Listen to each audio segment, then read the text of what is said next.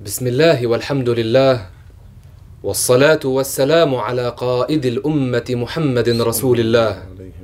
السلام عليكم ورحمة الله وبركاته.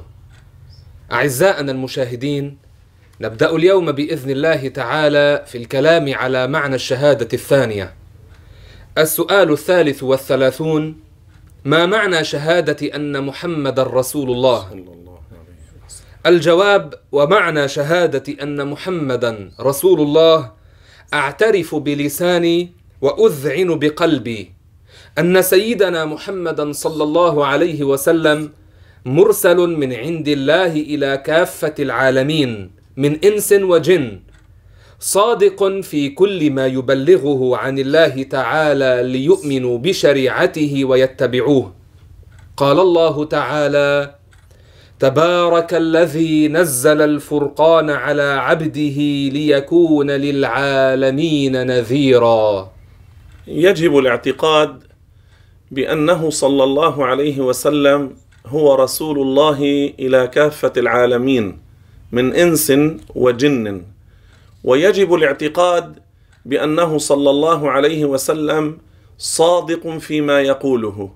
فلو قال قائل بلسانه: أنا أعترف برسالة محمد صلى الله عليه وسلم، لكن في قلبي عندي شك، أو في قلبي لا أصدقه، هذا لا يكون مسلما، لأنه لم يعتقد بقلبه جزما بصدق رسول الله صلى الله عليه وسلم، أو لم يعتقد برسالته صلى الله عليه وسلم. فبعض الذين يدعون الإسلام إما لغرض سياسي أو مالي أو ما يسمى بزعمهم اجتماعي قد يتلفظ بالشهادتين أمام المسلمين، لكن في قلبه عنده شك برسالة محمد أو بصدق محمد، هذا لا يكون مسلما عند الله، بل هو من الكافرين. فإذا لابد من الاعتقاد جزما برسالته صلى الله عليه وسلم، وأن الله هو الذي أرسله.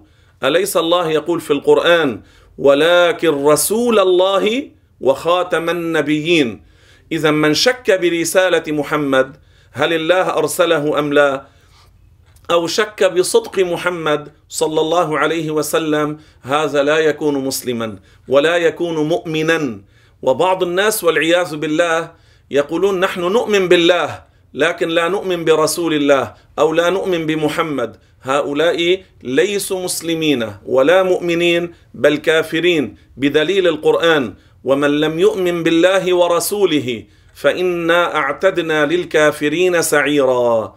إذا الرسول صلى الله عليه وسلم هو رسول الله حقا وصدقا بلا شك ولا ريب، وهو صادق في كل ما قاله. فمن شك في ذلك أو أنكر أو تردد لا يكون من المسلمين. والرسول عليه الصلاة والسلام هو رسول الله، بعثه الله، أيده بالمعجزات، والآيات الدالة على رسالته كثيرة، والقرآن عليه نزل. هذا على أي شيء يدل؟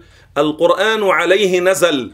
في القرآن الكريم: محمد رسول الله، محمد رسول الله، آيات كثيرة، والقرآن عليه نزل. فمن شك في صدقه أو في رسالته عليه الصلاة والسلام فهو كافر برب العالمين وكافر بالرسول، فإن مات على ذلك خلد في جهنم إلى أبد الآبدين. السؤال 34: أذكر بعض نسب النبي، ومن أي قبيلة هو، وأين ولد، وأين مات ودفن؟ الجواب: هو محمد بن عبد الله بن عبد المطلب بن هاشم بن عبد مناف القرشي صلى الله عليه وسلم، ولد بمكة في شهر ربيع الأول في عام الفيل، ونزل عليه الوحي بالنبوة وهو فيها، وكان عمره 40 سنة، وهاجر إلى المدينة بعد نزول الوحي 13 سنة، ومكث فيها 10 سنين، توفي بعدها صلى الله عليه وسلم، ودفن في المدينة المنورة في حجرة أم المؤمنين عائشة رضي الله عنها، أي دفن حيث مات صلى الله عليه وسلم. قال رسول الله صلى الله عليه وسلم: لي 5 أسماء. قال صلى الله عليه وسلم: أنا محمد وأحمد والماحي والحاشر والعاقب. أسماؤه كثيرة، لكن أشهر هذه الأسماء محمد صلى الله عليه وسلم وأحمد وأبو القاسم. هذه أسماء لرسول الله صلى الله عليه وسلم. أبوه عبد الله، وهذا يعرفه حتى من كان من غير المسلمين. وأمه آمنة بنت وهب، وأمه كانت مؤمنة، ليست كافرة، بل هي ناجية من أهل الجنة، مؤمنة تقية ولها كرامات.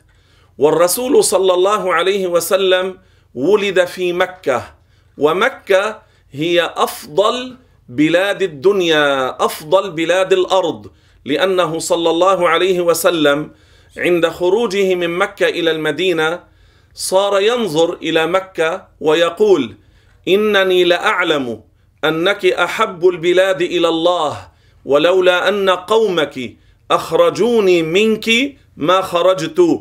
فمكة هي أحب البلاد إلى الله وإلى رسول الله صلى الله عليه وسلم.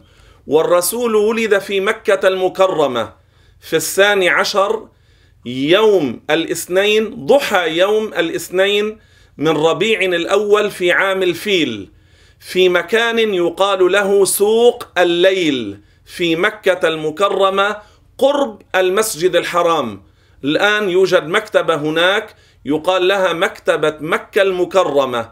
في هذا الموضع ولد الرسول عليه الصلاة والسلام، وهذا الموضع موضع عظيم مبارك كثير الأنوار والبركات، ويجوز التبرك به والذهاب إليه، وهناك الناس يزدادون تعلقا برسول الله صلى الله عليه وسلم وحبا وشوقا، والتبرك بآثاره أو بالمواضع التي كان فيها ليس شركا وليس كفرا، إنما معنى التبرك طلب زيادة الخير، نحن نطلب من الله عز وجل. فالمسلم إذا لمس الأماكن التي لمسها الرسول صلى الله عليه وسلم، أو نزل فيها أو قعد أو صلى أو تبرك بآثار الرسول، هو لا يعبد الرسول. المسلم لا يعبد الرسول ولا يعبد آثار الرسول، المسلم يعبد الله، لكن يطلب من الله أن يزيده خيرا، أن يزيده بركة. هذا معنى التبرك. فإذا الرسول صلى الله عليه وسلم ولد في مكة المكرمة في سوق الليل، محفوظ هذا المكان باسم محلة المولد، والآن موجود والناس يعرفونه ويزورونه، وكثير من العلماء زاروا هذا المكان وألفوا عنه، بل ومنهم من نظم فيه القصائد. هذا مكان مبارك مشرف. والرسول صلى الله عليه وسلم ترعرع في مكة بالصدق والأمانة والعفة والطهارة والنزاهة والشجاعة، فلم يكن يباشر الرزالات، حاشا، ولا حتى في صغره، لا كان كذوبا ولا كان يعمل أعمال الشرك ولا كان ظالما، هذا لم يفعله الرسول، لا شرب الخمور ولا زنى، حاشا، حتى قبل النبوة الرسول صلى الله عليه وسلم نشأ وترعرع في مكة على الصدق والأمانة، حتى عرف بين المشركين بالصادق بالأمين، عرفوا طهارته صلى الله عليه وسلم. ونزل عليه الوحي وهو مقيم في مكة المكرمة، لكن أول ما نزل عليه الوحي كان في غار ثور، كان في غار حراء، لكن أول ما نزل عليه الوحي كان في غار حراء. هناك كان الرسول، وكان يذهب إلى غار حراء يقعد يتفكر في مخلوقات الله، ويتصدق على فقراء ذلك الجبل بالطعام الذي ترسله إليه السيدة خديجة رضي الله عنها. فكان حبب إليه هذه الخلوة يعني بنفسه يختلي في الغار يتفكر في مخلوقات الله، وهذا يزيد اليقين ويزيد الإيمان ويزيد القلب رقة وخشوعا. وكان حبب إليه التصدق على الفقراء. هناك كان أول ما نزل عليه الوحي نزل جبريل بأول 5 آيات من سورة العلق من بدايتها، ثم هاجر الرسول صلى الله عليه وسلم من مكة المكرمة إلى المدينة المنورة بأمر من الله. والهجرة لم تكن هروبا من الواقع من مواجهة الكفار، لم تكن طلبا للراحة، لم تكن طلبا للدنيا، لم تكن طلبا للرئاسة ولا للزعامة، لأن المشركين في مكة عرضوا عليه أن يكون الملك وأن يزوجوه بمن شاء وأن يجمعوا له المال حتى يكون أغناهم، لكنه قال لعمه: والله يا عم، لو وضعوا الشمس في يميني والقمر في يساري على أن أترك هذا الأمر ما تركته حتى يظهره الله أو أهلك دونه. انظروا إلى قوته صلى الله عليه وسلم في الصبر والثبات على الحق والدفاع عن الدين ونشر الإسلام. إذن لماذا كانت الهجرة؟ كانت تنفيذا لأمر الله، ليس جبنا وليس هربا. ثم الهجرة لم تكن في نفس اليوم الذي نزل فيه عليه الوحي، بل كانت بعد مدة طويلة، نحو 10 سنوات هاجر صلى الله عليه وسلم، وأكثر من 10 سنوات هاجر صلى الله عليه وسلم إلى المدينة لحكم كثيرة الله أمره بالهجرة. وكانت المدينة المنورة هي المكان الذي هاجر إليه الرسول صلى الله عليه وسلم، ثم عاد إلى مكة فاتحا منتصرا، وبعد ذلك رجع إلى المدينة ومرض ومات ودفن في حجرة السيدة عائشة رضي الله عنها في المدينة المنورة، وقبره هناك ويزار بالإجماع وليس في الكعبة. بعض الجهال قديما كانوا يظنون أنه صلى الله عليه وسلم دفن في الكعبة، هذا جهل عجيب. إنما الرسول مات في المدينة، ليس في مكة ولا في الكعبة، مات في المدينة ودفن في المدينة في حجرة أم المؤمنين الصديقة السيدة عائشة رضي الله عنها وأرضاها، ونفعنا ببركاتها وعلومها.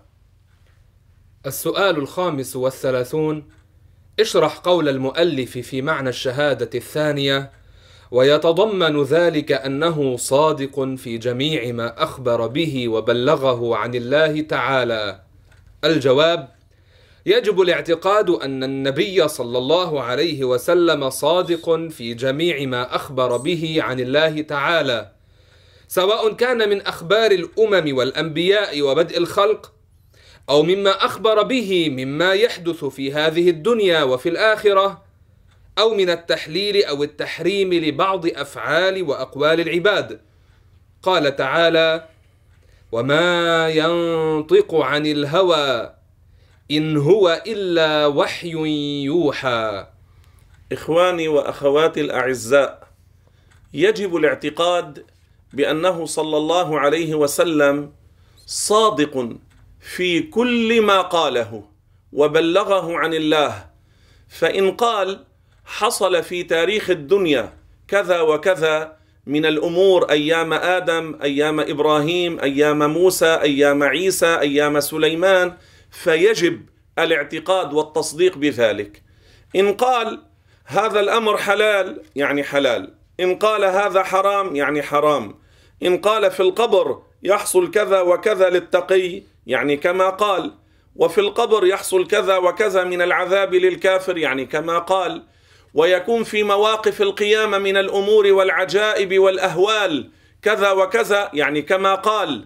ويكون في الجنة كذا وكذا من النعيم، وفي النار يكون كذا وكذا من أنواع وألوان العذاب، يعني كما قال. لأنه لا يجوز عليه الكذب، لأنه معصوم من الكذب، لأنه يستحيل عليه الكذب، لا قبل النبوة ولا بعد النبوة، لا قبل النبوة يكذب حاشا ولا بعد النبوة، هذا مستحيل عليه صلى الله عليه وسلم. فمن لم يصدق الرسول لم يؤمن بالرسول، ومن لم يؤمن بالرسول لم يؤمن بالله، لأنه من شرط صحة الإيمان بالله الإيمان برسول الله، ومن لم يؤمن بالله ورسوله فإنا أعتدنا للكافرين سعيرا. انتبهوا، ومن شرط صحة الإيمان برسول الله صلى الله عليه وسلم الاعتقاد الجازم بأنه صلى الله عليه وسلم صادق في كل شيء. فمن لم يصدقه، من شك في صدقه، من اتهمه بالكذب، من لم يؤمن بصدقه لم يؤمن به، يعني لم يؤمن بالله، يعني هو كافر بالله وبالرسول. الله ماذا قال في القرآن؟ انتبهوا جيدا واسمعوا لهذه الآية. الله يقول: وما آتاكم الرسول فخذوه، أمر من الله، يعني القرآن أمرنا أن نأخذ بسنة رسول الله صلى الله عليه وسلم. هذا رد على بعض الكفرة الذين يتسترون بالإسلام ويقولون الرسول ليس صادقا في كل شيء، القرآن يكفينا. هؤلاء يتسترون بأنهم يأخذون بالقرآن وكذبوا.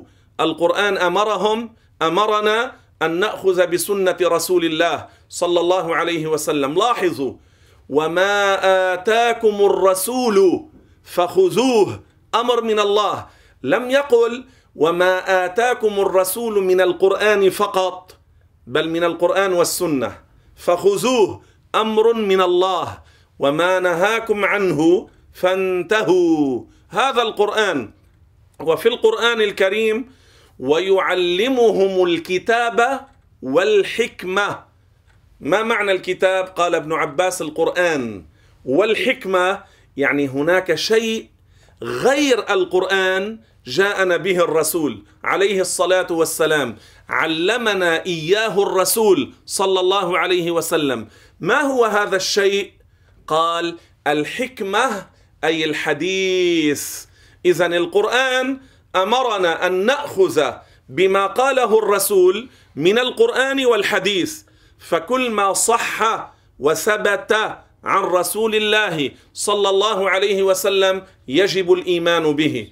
والرسول لا يخطئ في الدين، لا يخطئ في الشريعة، لا يخطئ في أحكام الدين. لذلك نقل الإمام القاضي أبو بكر ابن العربي المغربي المالكي في شرحه لموطأ مالك، نقل الإجماع على كفر من نسب الخطأ إلى رسول الله في التشريع.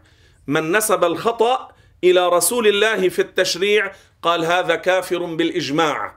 وممن نقل الإجماع على كفره أيضا البرماوي في شرحه على قصيدته التي نظمها في أصول الفقه.